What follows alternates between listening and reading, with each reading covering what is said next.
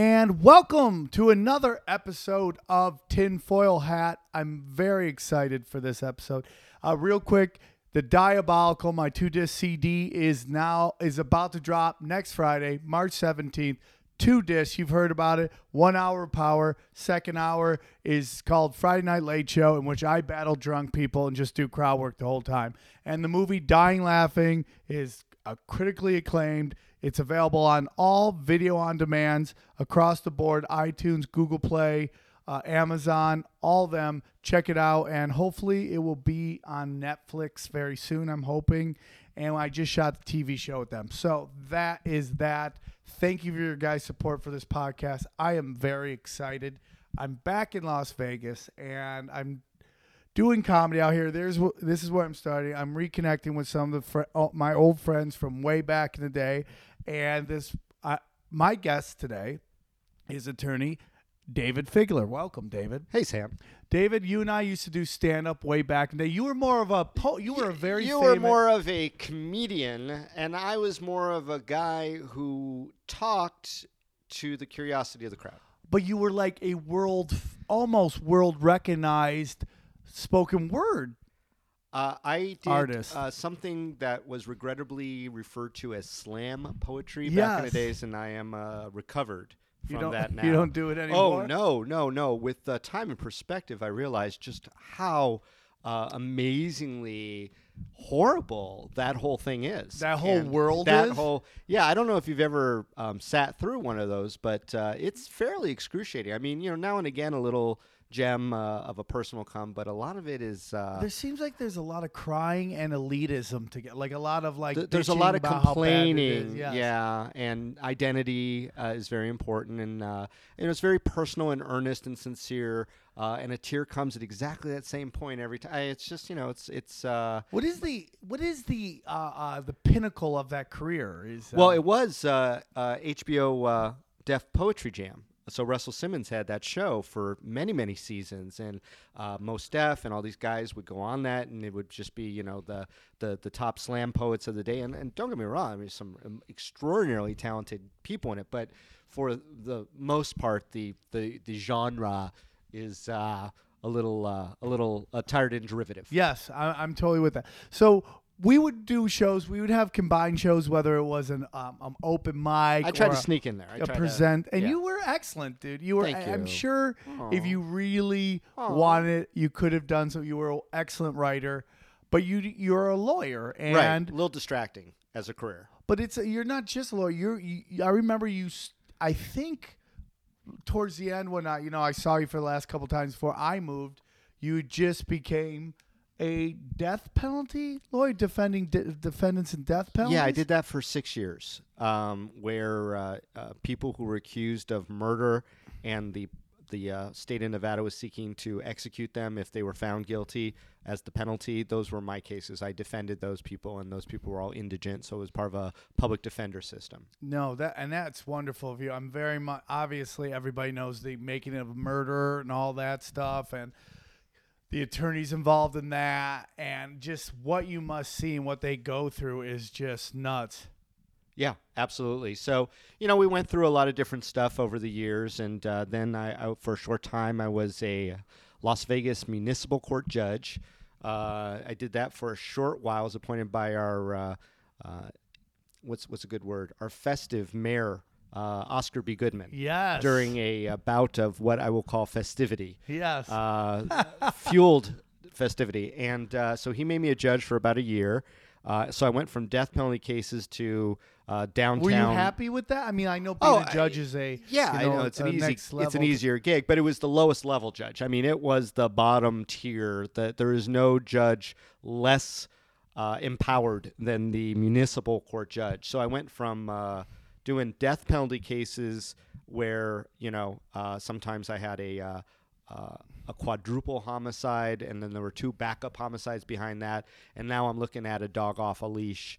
Uh, I'm looking at a uh, pro- prostitute who's trading beers for blowjobs, that sort of thing. That So does happen, right? that does happen. That is not a A wives' woman near my house got arrested for offering BJ's for chicken nuggets. And There I'm you just go. like, it can't be that great. Um, or or it's really great uh, value wise. yeah, that's Pound correct. pound for pound, if you will. Yeah, yeah. Uh, so real quick, uh, what was the weirdest case as a judge you heard? The weirdest case, and, and this is one I, I still get shit from from from my colleagues, because now I'm back in the fold as a lawyer again, and they uh, they always give me crap on this because I did I, I wound up finding the guy guilty, so that's the punchline. But uh, I didn't give him any time, uh, and, and and so this is a guy he was uh, wheelchair bound, Okay. and uh, he had just hit a keno ticket at the Western Hotel, which is no longer there, as one of the dive hotels that had been there since Probably the, hourly. You can get it for hourly. well, it was a hotel. It was a casino, right? Yeah. So he had just won money at the casino, and he was uh, a former veteran, and he was in his wheelchair, and he had his he had his uh, gambling winnings uh, in his pocket.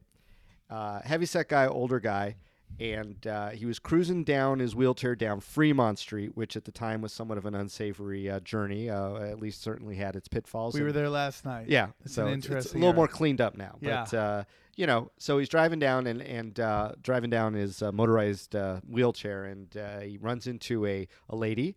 Uh, who engages him in conversation? The next thing you know, uh, she's on his lap on the motorized wheelchair, and they are headed towards a neighborhood motel uh, to do the exchange of uh, money for pleasure. And fluids. And as the secret words get stated uh, over her hidden microphone, she was an undercover cop, and out oh come the my vice, God.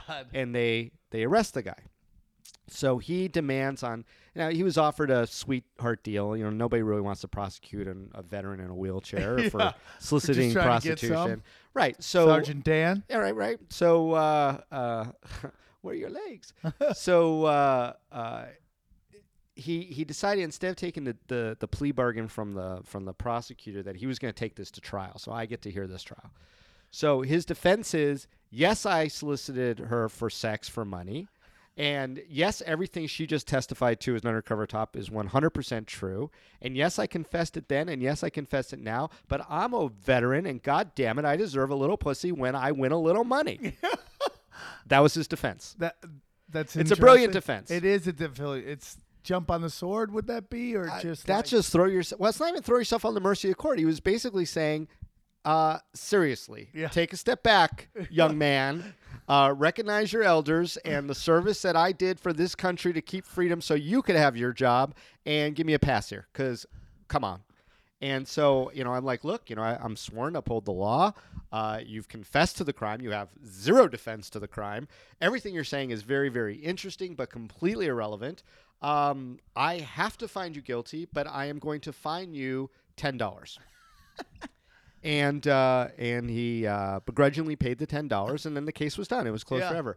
I got shit from my colleagues in the defense bar. Like, how could you? How could you uh, throw a poor veteran in a wheelchair in prison for five years? And I was like, you know, th- I fined him ten dollars. They're like $10. ten years in prison for just wanting to have a nice time, probably his last day on earth, and you denied him. You know, and so I got a lot gotta of. be hard though. You're like, I get it. It's just It was just one of my funnier situations. I mean, the guy was adamant. I mean, he just looked at me and was like, I absolutely did it, and now you need to find me not guilty. And it's like, oh, Uh, do you think he's out there committing the crimes again? I don't think he's still with us. That Oh, I think he short was time. living a fairly uh, edgy life back then. I mean, you know, I, I you can't you can't live on uh, Keno wins alone. No. If if we He could, was in we'd bad all shape. be doing that. We'd all be We- living well, like that. sure. Now, I remember when you got the job, and I I asked you about defending people that maybe you know did it, Sure. and how hard is that? And you had something. It's like you said something very smart, and I always believe this. Like everybody has the right to a fair trial. And did that ever? ru- Did you ever go? Oh man, I'm I'm like defending this guy that has committed these horrible crimes. Not not the the wheelchair ten uh, you know sex, but like like a Not wheelchair sex. I no, mean, oh, come on. wheelchair sex is it's a gift for everybody. But the the crimes being committed, you know, like let's say a quadruple homicide. Sure. Was there any reservations defending these people? Well, you know, the other side of the equation is that we all need to know that the system works, right? So if it's just one side presenting it, or if you're guilty unless you could prove that you didn't do it, that sort of thing, that's not American. Um, that that's where we need to worry that people are being put in prison that don't belong there. Now that happens sometimes, no matter what. But because we have this adversary system, it's all about testing stuff, right? So I, I would want the prosecutor, no matter how hard or easy their case is, to have the best defense attorney on their side, pulling whatever trick they got.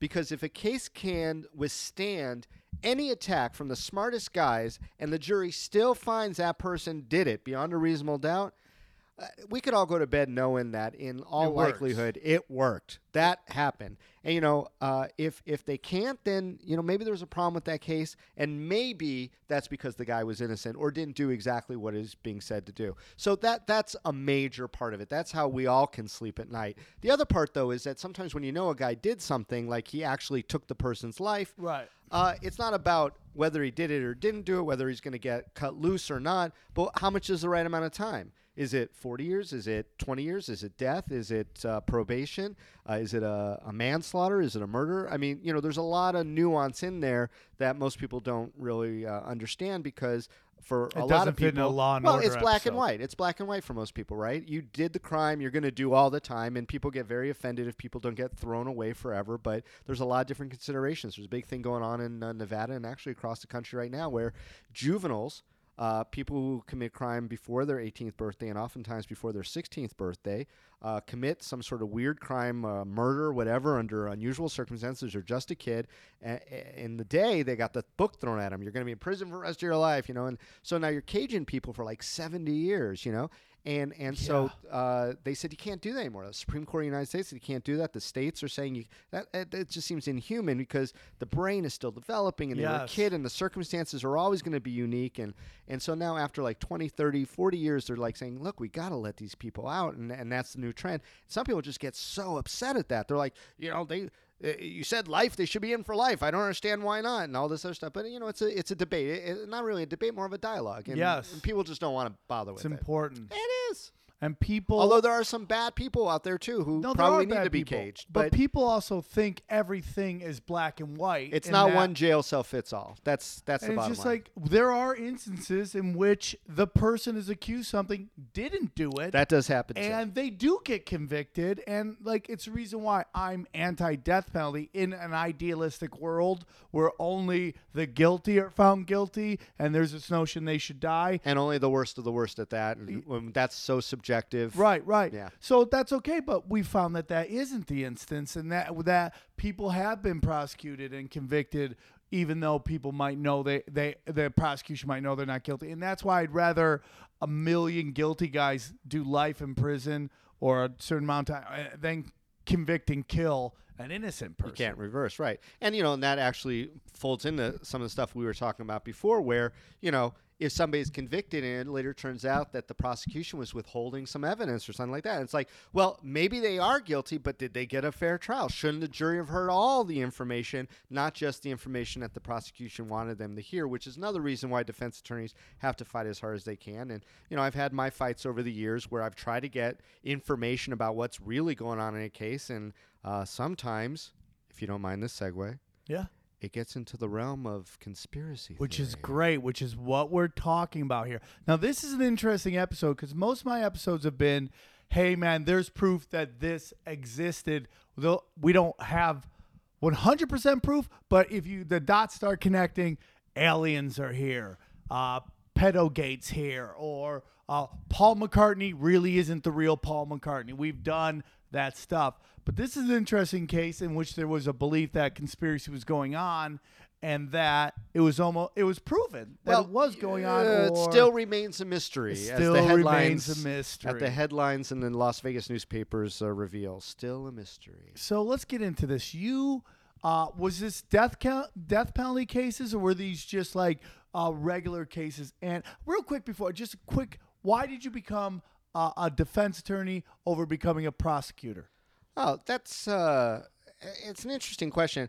Oh, the better question is why did you become a lawyer instead of any sane job? Yeah. Uh, where you can sleep uh, regular hours. Did you love the show Law and Order? You're like, oh, I'm just gonna be hot chicks. Actually, that would have been more around uh. L.A. law time. Okay. Yeah, Corbin Bernsen. Yeah, yeah, yeah, Getting yeah. it, getting it. Yeah. So, uh, yeah, or maybe the uh, the guy who was a little developmentally challenged on that show uh, might have been named Lenny. Yeah, yeah. like you that, remember yeah. that guy? Yeah.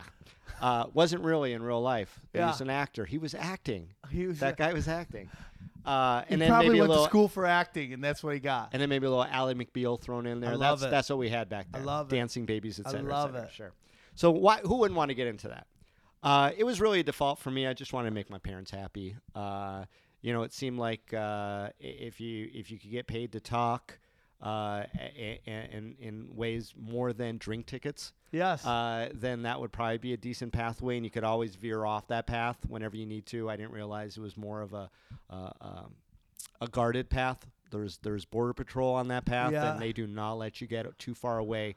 The law, as they say, is a very jealous mistress. yeah. they say that. Interesting. Yeah, so uh, it was kind of a default, and then uh, I wound up doing criminal law. I was representing uh, a union that was accused of uh, firebombing uh, scab labor. It was a big strike and dispute Where was this? uh, in uh, Vegas, in Henderson, Henderson, Nevada, in the early '90s, and uh, you know I didn't know uh, what to do with the the FBI was raiding the offices, and so I called a very seasoned, experienced uh, criminal lawyer who I knew of but didn't really know. He was very, very helpful. Uh, we wound up hiring him as co-counsel to take care of the case, uh, and then when that was uh, done, he offered me a job, and I took it, and that started me on the pathway to doing criminal defense, and I never really looked back. Was there ever a time that you thought maybe I might be into being prosecution? Yeah, actually, it's funny. I uh, when I was in law school, uh, that seemed to be a better pathway, you know. But things happen as they do. I actually wrote a, a little memoir um, available on Kindle for one Ooh, buck, snaps. ninety nine. Push it. What is 99 it? Uh, Liz, I always forget what it's called. Uh, it's uh, well, so I was uh, representing the people who uh, inherited the rights or purchased the rights to uh, the movie Deep Throat. You know what I'm talking about? Yes. Right. So that was a. It's it's still owned by a, a husband and wife in Las Vegas. They wound up with it, um, and so I thought it would be a um, really interesting story to talk about how I represented them and how I came to doing that. And part of that journey, Deep throat the porno, not Watergate. right? and so, uh, um, yeah, I, I wound up uh, starting out my career learning about pornography and stuff, uh, prosecuting cases. Did you have to watch a lot of porn to really get understand your? oh, I had to watch the sickest, twisted butternut squash porn that we were prosecuting. So the book is called "No Kids, No Scat, No Piss: A First Amendment Love Story." That's a true story. Ninety-nine cents, Sam. That's an investment. That's amazing. So it really just tells the story of how at one point I wanted to be a prosecutor and I'm in this room watching guys fucking chickens, watching fat ladies shit in skinny guys' mouths, and I'm categorizing every act because we're prosecuting this guy who was the uh, West Coast porn king, uh, a guy named Reuben Sturman. And what year is this? Oh, this would have been 1980, uh, 89, 1989, somewhere around there, 1989, yeah. And so we were we were prosecuting him, and I was categorizing all this just sick, fucking twisted porn. And Did uh, you get it out of your head when you went home? no, no, no. Once you've seen a guy fuck a chicken, spoiler alert: the chicken loses. Uh, you can never purge that concept of of interspecial relations uh, from your mind. I mean, you know, ladies with large farm animals, just the whole thing. It exists out there in the world, but before the internet, you would go into a uh, a a run-of-the-mill porn store, a video store, or you know they even have Super Eights and stuff Yeah. like that. You'd know the secret word to the to the pimply clerk, and he would let you into the back room where you'd get the secret stock, and the secret stock was all this like really taboo and oftentimes illegal stuff. Uh, you know everything from what you'd expect in in the, the most foul and disgusting of uh, of uh, heinous acts against uh, people who should not be involved in heinous acts, and I get you. and then you know bestiality and stuff like that. So I happen to be dealing with the the bestiality and the scat stuff, you know, uh, because at the time the concept was that uh, you could prosecute obscenity, that uh, you know the First Amendment allowed those type of prosecutions, and you know doing it in Las Vegas was an interesting challenge because Okay. it's the community standards, uh, and so what are the community standards of Las Vegas when it Yeah. comes to you know. Um, uh, sheep fornication. So yeah. you know, it's it was an interesting case, and ultimately the guy wound up going to prison, but not necessarily on the obscenity charges. And then uh, he escaped from prison, and he wound up dying in prison, the whole thing. But this started me on a pathway uh, that ultimately led uh, to both representing the original producer of Green uh, of uh, uh, Deep Throat, and then ultimately the the husband and wife who wound up buying it. And and so it's an interesting little tale, and then it talks about my flirtation with being a prosecutor. But uh, no, I've been a defense attorney uh, essentially nonstop, except for the judicial uh, uh, diversion for the better part of twenty years now. It's amazing. Yeah. So, as a pros, as a defense attorney, you must run into s- uh, some prosecutors who it is almost more important to win the case than to be right and have justice prevail. Is that possible? I mean, not saying everyone you work with or anything like that, but there are Kate prosecutors out there who just worry about their records and do they care more about winning than doing right? I have my theories on it, but like any other large organization uh, that involve that's a public agency, there's going to be good people, there's going to be bad people, there's going to be people who are motivated by self-interest in moving up the ladder. There's going to be other people who take their job very serious. Uh, you know, ultimately, it can't matter to me whether I got the nicest guy on the other side who's just trying to do the right thing and is stuck in a uh, in a box because of circumstances, or a real prick who refuses to look at the at the case in any way other than the way that um, serves their self-interest. I, I've done it all, and it doesn't matter. Uh, when I when when a case doesn't work out, ultimately, it's always the guy or the gal uh, who is in the position to accept or reject any offer that comes their way. If they think it's fair, they take it. If they don't think it's fair, they don't. Hopefully, that's how it works. Um, sometimes people take it out of fear. Uh, sometimes people take it knowing that they did worse. Uh, it just really depends on the circumstance, but that's always the the, the accused decision, right? But when it goes to trial, I don't care if I got the nicest guy or the shittiest guy on the other side. It's all about challenging the case. The, i- i- is is there a reason? Is there a motivation for the people to be giving false testimony? That's always what it comes down to. I don't care. You know, you could break down a, a case any way you want. Um, is the information that's being presented to the jury truthful and accurate? Because if it's truthful and accurate, that usually supports the prosecution. If it's untruthful or inaccurate or incomplete, oftentimes that favors the defense. Right. And that's always the battle, no matter what, any case. So the biggest case of, of murder down to the smallest case of drug possession, whatever. Uh, if a person is made it to the trial and, and, and they're making these accusations, if true, there is a certain pathway to a conviction Okay. every single time. So our job is to say, why would that person be lying? Why is the cop not being accurate? What didn't the cop do? Why is this witness saying this when this contradicts what my client says? That sort of Ah. thing. So that's what cross examination is all about. You do. That's what it is. It's questioning everything. So, and that brings us back to this one case that started uh, uh, this. I love uh, this. Uh, so I was looking back. The case was in 2009. So this is really an eight-year adventure Is that considered back in the day? back in the day. Sure, just slightly back in the day.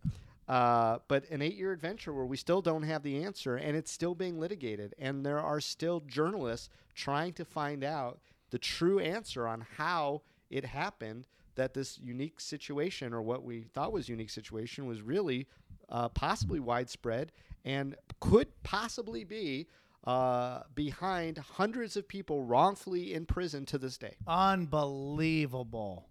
Unbelievable. So you kind of before we started, you kind of gave me a little taste of it and I loved it, but where do we begin? So we could start in 2009. Um, I had a case. It was a non non murder case, but it was still a serious offense. Uh, it was a guy who was accused of uh, trolling the uh, the poor parts of town uh, finding luring guys into a car with use of a prostitute, and then once he got in the car, it was a, a jack situation. They would they They'd would rob they would them. rob him. Uh, they would hold him at gunpoint, force him to go to the ATM. Uh, force them to withdraw all the money that the ATM would allow, get their cards and stuff, and then they would leave them uh, on the side of the road, right? So I guess the thought was that if um, if you did this, who would report? I was trying to get a prostitute. Yeah, and, trying to you get a hooker. So it's a lower risk of reporting, I would think, for those those particular criminals. And so this was something A that weird blackmail type way. was yeah, exactly. Uh, so this was something that was happening or allegedly happening in in some of the poor neighborhoods in Las Vegas, and I wound up with one of these cases. Um, as a uh, as a defense attorney, and I represented this guy. Uh, his name was Thad Aubert, uh, or as we called him, Fat Albert. but he wasn't fat. It just sounded like it. Yeah. So it was just funny for us at the time. You gotta find humor wherever you can. Don't you, Sam? Isn't that true? Yeah. Sam, Yeah. isn't that true? Yeah. Wouldn't you agree with that? Sam? Yeah, I could get a green eggs and ham right there. We Right. just move on. So we're we're defending this case, and of course, the key witness here is the prostitute, the one who lured the guy into the car. She's going to know the real deal one way or another, right? So she's disappeared, completely uh, gone AWOL, and initially she had testified in an earlier proceeding that it went down the way that the prosecution said that she was part of this this lure and that the guy pulled out the gun and all sort of stuff. And he's like she's full of shit da da da da da. But now she's disappeared. Now now you know we can't find her. And yeah I, I won't say that it was it was prevalent because it really wasn't, but you know there are a lot of these cases over the years, over the decades, where you know this is the the situation where the guy said that's absolutely not true. I don't know why she would say that, or more likely, don't worry, she's gonna say exactly the way I say it. She's my alibi. She's gonna back me up, and then they show up and then they bury It's a him. completely different story. This happens all the time, and you just scratch your head. You're like, God, my client was so confident that uh, that the the witness was going to testify on their favor, and then the next thing you know, they're they're they're digging the grave and, and putting the dirt on top of it, and so it's uh, it's a little crazy. So you know, this is always in the back of our mind. So we, we tracked and we have a we have an investigator. So this is 2009. We have an investigator. Uh, he's he's combing the streets. He hears word before anyone else that this Is he a private, just Private is private investigator. investigator? You as a, a you as a defense lawyer will hire private investigators to go out and find some stuff for you. Yeah, absolutely.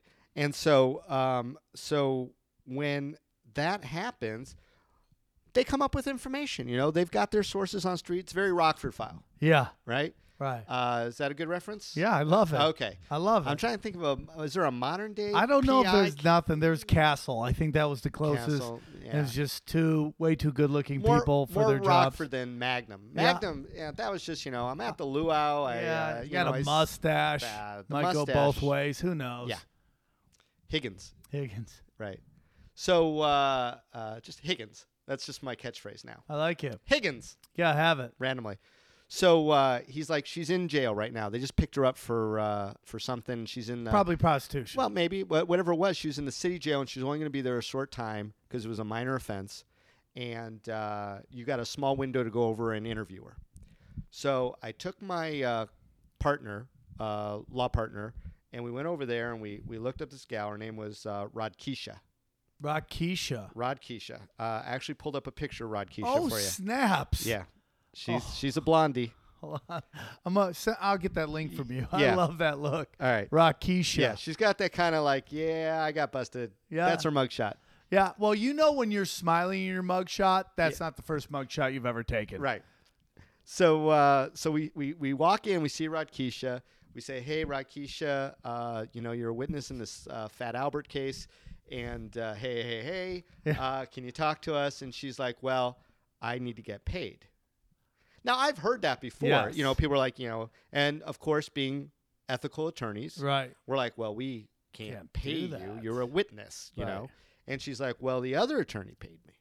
And we're like, uh, what other attorney paid you? She goes, well, the prosecutor in this case gave me cash to testify the way she wanted me to testify at that last proceeding. Oh my God. So, you know, I look at my partner, he looks back at me, and we're like, yeah, right.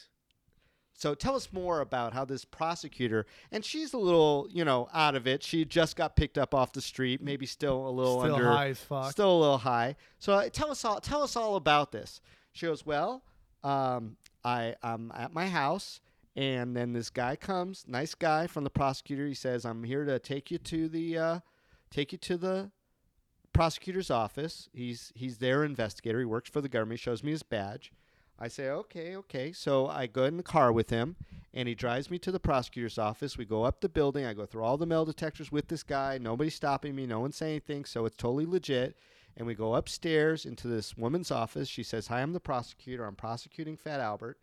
And uh, then I say, "Okay, uh, well, what are we what are we going to talk about?" She goes, "Well, look, I just want you to know. First of all, I'm going to give you money.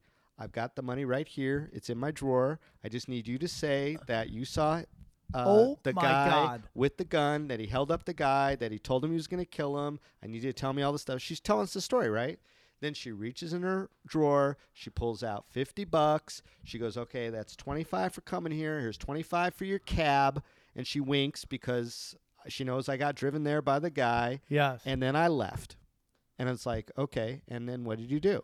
She goes, well, I had to go to court the next day and I got 50 bucks in my pocket. So I bought as much crack as I could get with that 50 bucks. Which is a lot of crack. Right. She goes, it lasted me through the next day. Oh Jesus. So we're like, so in your story, you showed up high to court and made that. She goes, oh, absolutely. You know, uh, you throw a pork chop in front of a hungry dog, you know.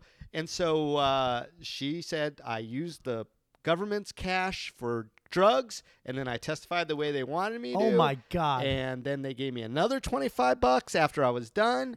And then I haven't talked to anybody since until you guys showed up. That was her story. Oh my God. So it's pay for play almost in a weird way. Well, that's what she's telling us. right.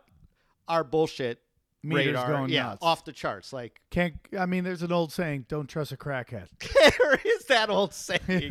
I didn't know you went to law school. That's Yeah, uh, yeah, yeah, yeah. that's an Yeah. ancient case. That's from uh, Yeah. the uh, learned Justice Hand. Yes. I think was the one who first coined yes, that. yes, you got it. So um, yeah, man. So we're like just looking at each other, and it's just like, so on the drive. So we leave her there, and you know she'll she'll want to talk to us. She don't want to talk to us. She just said, you know, I she said to us that she didn't tell the truth, and she said she did it for the crack money that the prosecutor had in her desk drawer uh, when she went over there. So we're driving back to our office. I wonder if that's in the when they write their budget. To do they, is that under crack money? Uh, funny you should ask that question because that answer has not yet been stated uh, Oh. on any official record. All right. Uh, but we'll get to that We'll punchline hopefully that. as quick as we can. So uh, the bottom line is that we are completely and utterly convinced that this girl was so high that she just made up this ridiculous story trying to get us to give her money. Right. That was it. You don't want to believe it. Well, that's the reason, right? Right. Why why else would you make up a story like that unless you're just trying to con us? I mean, she's a street gal. She's on the street. She's running whatever she needs to run uh, to get a little money. She wants me to put some money on her books. She wants to, you know, maybe help her get out of jail. Whatever the story is, she's got motivation to give us this bullshit story. Why would we think that there's a kernel of truth Right. in this case? The thing is, the prosecutor in that particular case was uh, fairly fresh, fairly green. She she hadn't had a lot of cases Brand new. at the time, right? And so we we decide when we go to court the next time that we're going to let the judge know our findings. Judge, I'm sure there's nothing to it, but I got to make the record because this might become some issue at some point in the future if you know the gal is in in custody now, she might be testifying. I'm just giving you a heads up. She might say this story again. We do not have any proof or any evidence that what she said's true, but she said that when she went to the prosecutor's office before the last time, they gave her 50 bucks. Oh my. and the God. judge goes, and the judge is a former uh, defense attorney before, he, but he was a prosecutor at one point too, briefly. He goes, Well, that's outrageous. And I said, Yeah, but I got to make that part of the record. So I don't know if the prosecution's going to object if I ask that question, but I'm going to ask that question. But I just want to make sure that it's it's kosher. And that I'm not going to offend the court by asking a question I don't have a real backup on. And this prosecutor, God bless her, she's still a prosecutor now and she's become much better. Okay. But she goes, Oh, I know what he's talking about, Judge. And she goes, We have a policy in our office where we are allowed under the law to compensate a witness for coming to a court proceeding. And the judge goes, Well, I'm familiar with that law. That's a court proceeding. You're in a court right now. When a witness comes to a court, we have the authority to give them $25 Yeah. for coming into a court. Yes. Uh, that is in by law. That comes from the government. There is a um, there is an indication of that in a ledger somewhere that that witness came to court and therefore that witness was given a subpoena fee. Yeah. She goes, Well, no, no, no. It's the same for our office because we're officers of the court, and so we can do the same thing. He goes, Well, I've never heard of that. And that started eight years of litigation, eight years of denials, twists and turns, lawsuits trying to get this information, allegations that all records related to this program, and it wasn't just $25. There were allegations that they were giving hundreds and thousands of dollars to individual witnesses. Hundreds setting and thousands. setting them up in apartments, giving them bus passes, food vouchers, relocation expenses, all off book. All off book. And at one point, one of the individuals involved in the district attorney's office indicated that the records were not available because she had personally gone out in the back of the courthouse and lit them on fire because She said that in court, on the record she said that she had lit them on fire and because this is a different woman. different all different people over the years different people getting involved so the, the the thing was so let's talk about what happened in fat albert's case Okay. the jury acquitted him of all charges Thank God. Uh, i'm going to give you a little Congratulations. thank on you. The big win. now a little asterisk on that one uh, he was free for six months uh, upon the verdict of not guilty from the jury i whispered in his ear get the fuck out of vegas man you got a target on your back now Yeah. because you have opened up a can of worms Yeah. inadvertently Yeah. He goes, Gotcha. I'm going to go back home, wherever home was. Six months later, I get a call. He's back in custody in Vegas for trick roll. Same thing. Same thing that I got him acquitted of. He was Running. accused of doing it again, uh, luring a guy into a car, taking away. Same exact thing. Oh my God. So, uh, you know, no good deed. Yeah.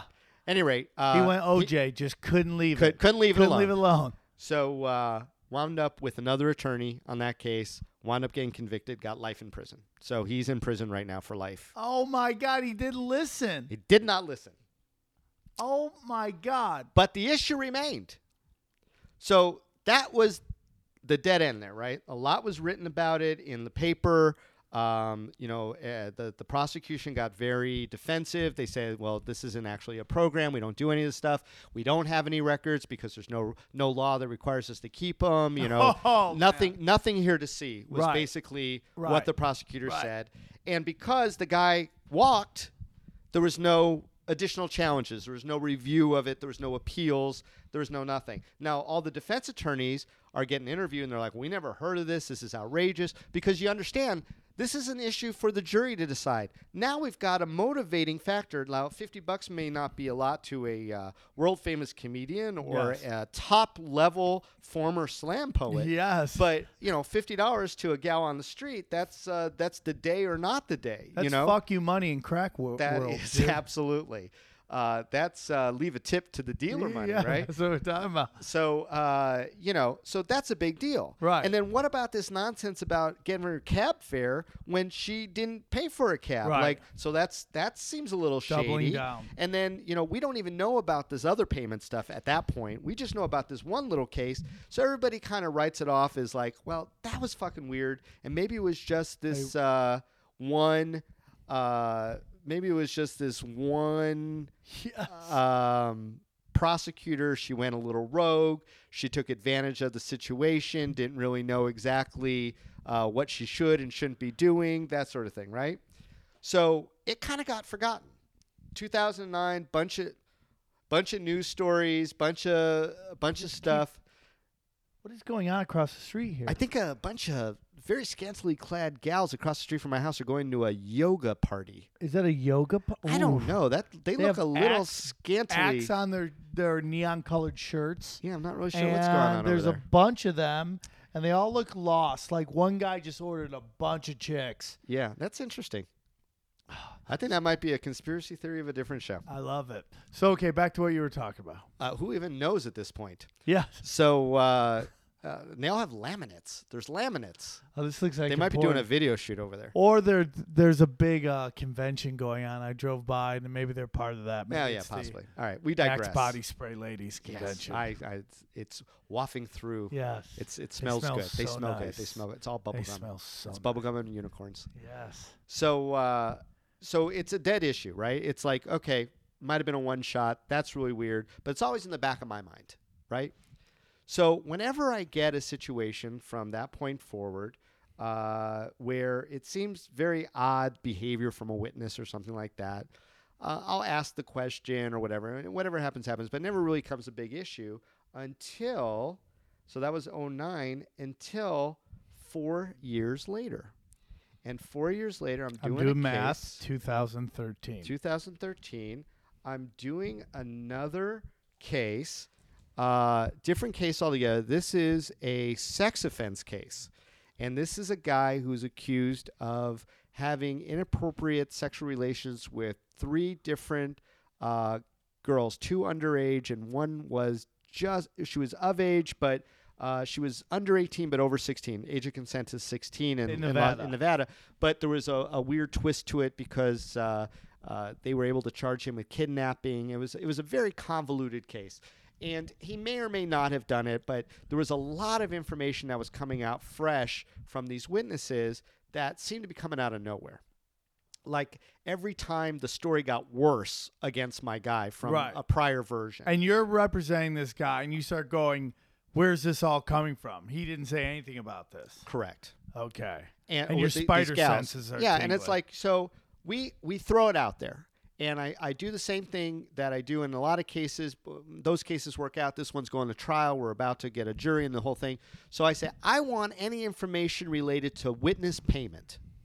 I know that there's some possibility that you may have done what this other one did, and I want to know it because I feel the jury has a right to know that that might be a motivating factor for this These- witness to testify that they are. And that's when the levee broke. And the prosecutor was a seasoned prosecutor, but she felt I was playing a game, that I was trying to distract. And so she, instead of just saying, here they are, she went on this very elaborate ruse to try to convince the court that it never existed in That the first nothing place. happened. Right. But the witness said that they got something, but she couldn't remember what it was. She goes, I got something, but I don't remember what it was. Uh, in that case, it was uh, uh, something like $650. Yeah, that's a lot of money. Yeah. You don't remember? It's impossible. You don't remember this. Right. So we're going through this, and that's when the witness from the district attorney's office came up, and she says, "We don't keep handwritten. We we don't keep electronic records. It's all handwritten.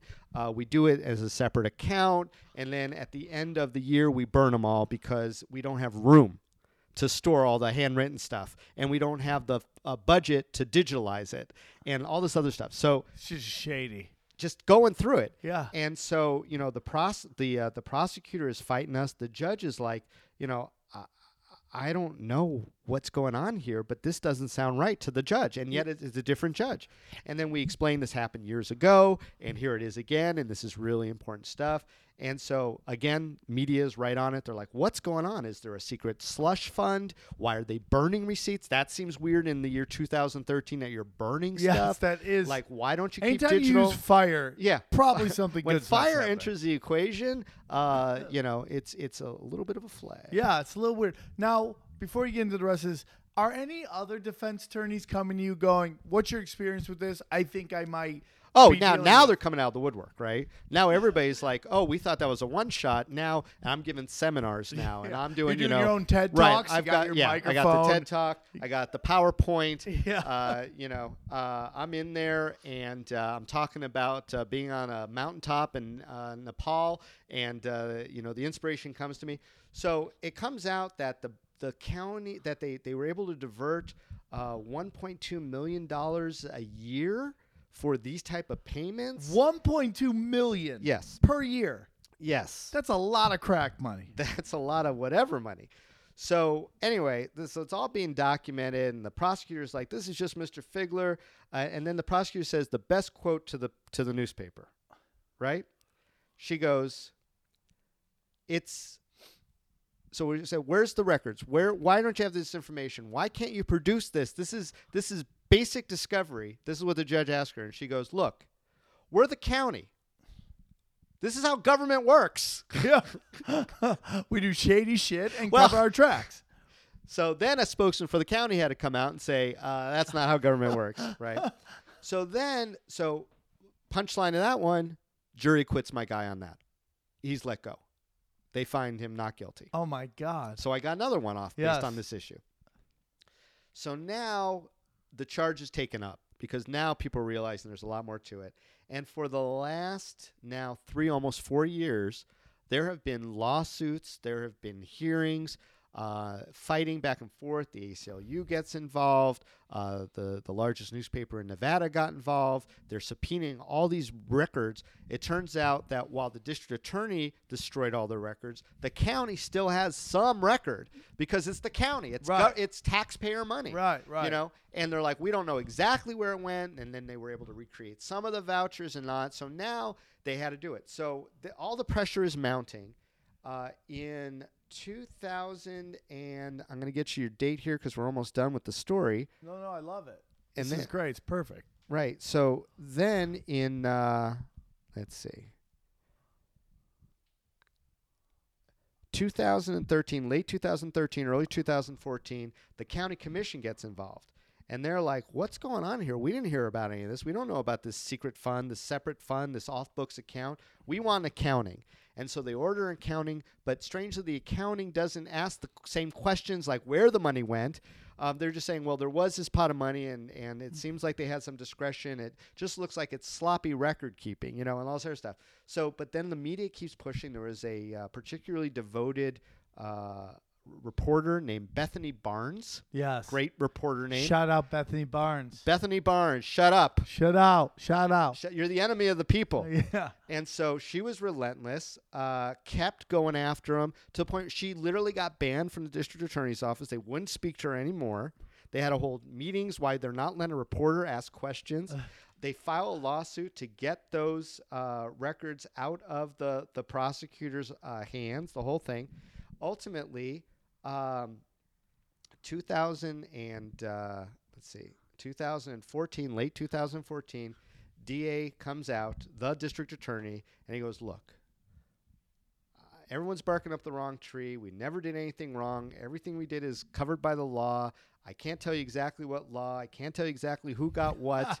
we have a log, but it's privileged. We're not going to give it to anybody because it might put people's lives at risk. They actually said that.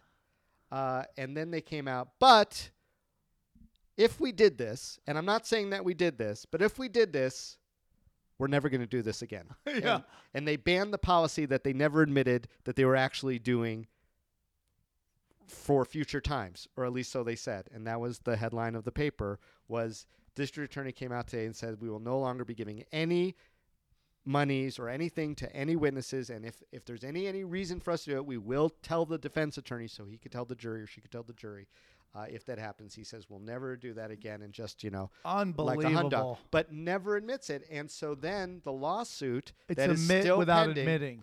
and this lawsuit that's still pending as of this day is the district attorney witness payment account, where it came from, who managed it, where the money went, who got the money, the names of the people who got the money, the cases that resulted in guilty verdicts because possibly a witness was swayed by the money still remain a mystery. So nobody, no, we haven't had any cases came out where like this was obviously affected the outcome. So there have been a few challenges, and it's gone to the wire, but the court determined it wouldn't have made a difference or uh, it wasn't a relevant factor in this particular case. They take it on what they call a case by case basis.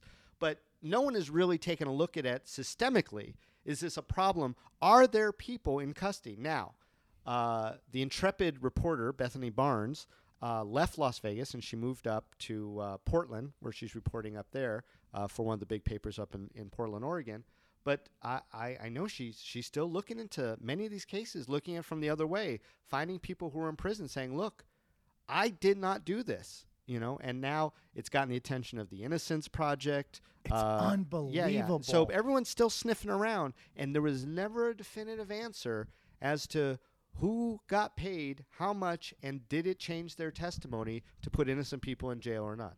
And this to me is so relevant right now with all these WikiLeaks dumps and this this this need by the prosecution, the the law enforcement to win, to be right, almost false flag stuff is just so amazing. I don't get what the point is of putting guilt innocent people in jail. Why is it more important to win than be right Or just do be, right? be transparent. Because I'm going to say that probably in the vast majority of these cases, they would have gotten a conviction anyway. If they revealed that information, the jury would have gone, you gave him 25 hours, I don't care. Or you gave him 100 hours, I don't care. Or you gave him 500 hours, that didn't change their testimony. Right. But let the jury make that determination. Don't keep it a secret It just because that that affects the integrity of the verdict and because they're not revealing this information or even acknowledging that it really was happening to the extent that conspiracy theory would say Yes. is possibly happening tinfoil hat people. you don't know who's still in prison and who should have been released horrible, who man. should be getting a new trial i mean we've got we've got a lot of people incarcerated in this country and maybe this is just a las vegas thing but who knows they're the keeper of their own records It's unbelievable, David. so that's my story That was great, David. Thank you so much, David. Uh, real quick, can you tell us your your um your book again? Because I love it, and I, I'm gonna go read it. I think it's got the best name for it. Yeah, it's uh, called No Kids, No Scat, No Piss, a First Amendment love story. It's a little mini memoir. I love it, dude. I Yeah. love it, David. Thank you so much for doing the. My pleasure, Sam. It's so David, good to see you. Welcome back honest, to Vegas, You man. haven't aged. You look exactly. It's because how I prematurely aged. That's See, cool. that was that was so that was bad for 22 year old me, Yeah. but awesome for me. You know yeah, what I mean? you look at Yeah. fr- fr- fr- 41, my man. Well, you look great, David. and I appreciate you doing this. This is a great. This is a great podcast. It was fun to hear. It makes it upsets me. Uh, real. I just wanted on this. Just know, since I've lived in Los Angeles, I have been pulled over roughly around 15 times by law enforcement. I'm proud to announce I'm 15 and two. I'm Nice. probably 15 and two. Mike, I've actually cross-examined uh, police officers before Yeah. and won the case. So you know, I understand. Yeah. being a lawyer, All I right, man. understand it. I got you. I eyes, appreciate- eyes, eyes, eyes. You were the best, dude. I appreciate this. Was great. And It was a lot of fun, man. Check out his book. All right, guys. Thanks for tuning in to Tinfoil Hat, and uh, we got Duncan Trussell coming up soon. So take care, everybody. We'll talk to you soon. Bye.